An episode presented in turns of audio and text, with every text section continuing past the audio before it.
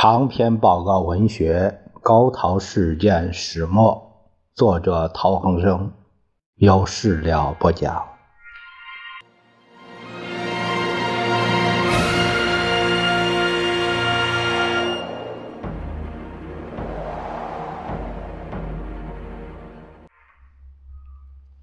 我们看陶希圣先生致何资全书信第十七封。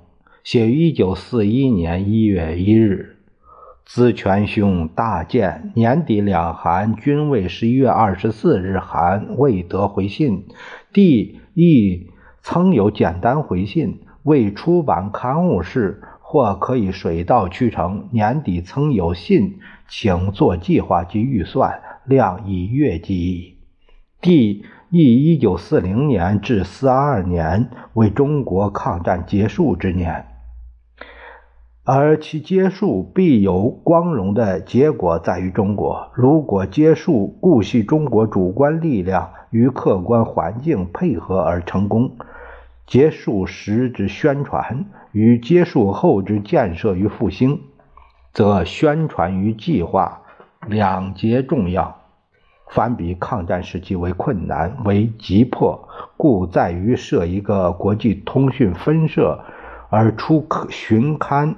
以为准备与贡献，此项意见已达中枢，尚待详拟计划，时可望准。然三个月至四个月为一国际关键，倘若得不奏去年四月至六月之奇迹，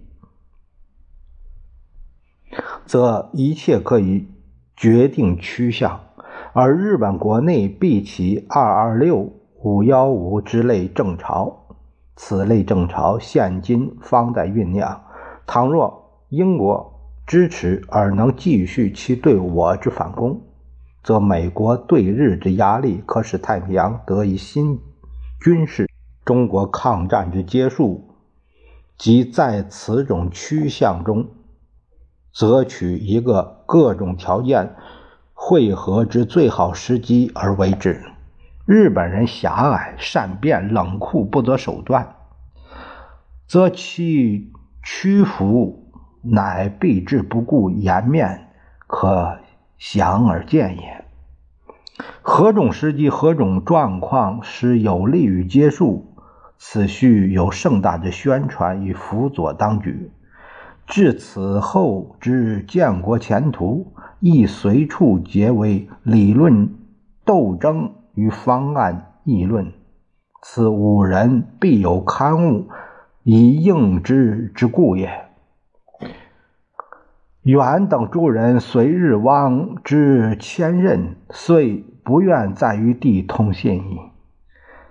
这说鞠清远他们兄吕韩均望北出坑，然北莫视帝。数万字通讯之劝告，不愿再受穷愁。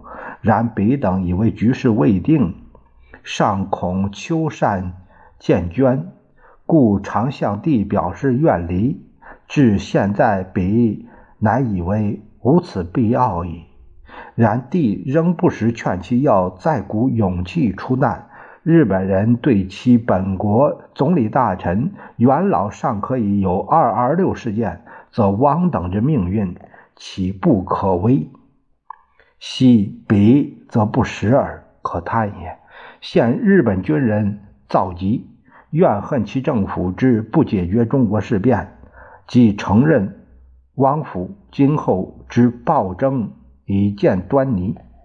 此请大安帝西圣上一月一日。这下面就是有几个注解，说到，呃，日本昭和呃时代发生了两次少壮军人刺杀首相的事变，就是二二六和五幺五。一九三一年九一八事变发生时，日本内阁总理为民政党第二次组阁之若龟里次郎。这个是一九三一年四月十四日到十二月十三日，后继由郑友惠之全养义组阁，呃，一九三一年十二月十三日到一九三二年的五月二十六日，全养义采取不扩大之方针，抑制关东军及军部革新派之过激行动。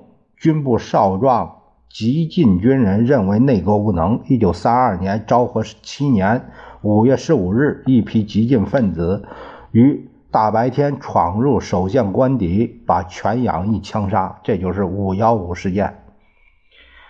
其后的齐藤石阻隔，一九三二年五月二十六日到一九三四年七月八日，其作为即受军部控制。一九三四年昭和九年七月，冈田启介组阁，这是一九三四年七月八日到一九三六年三月九日。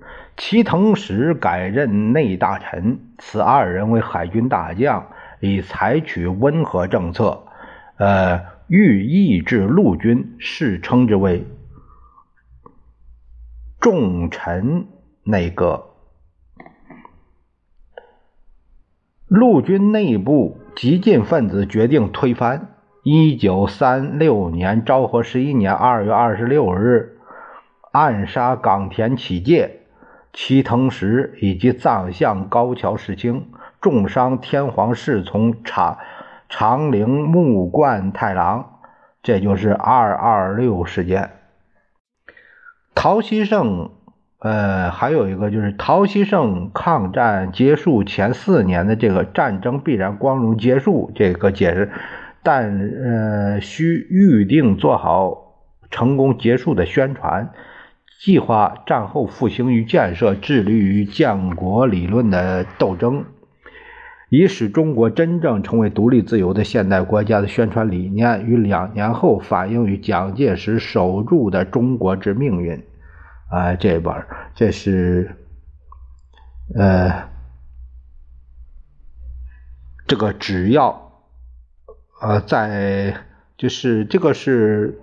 他奉了蒋介石之命，写了《中国之命运》。蒋介石，他，呃，他算著述者，他写了，他是第一著述人。他是，呃，以他的观点就是意思是说蒋介石写的其实是陶希圣呃捉刀。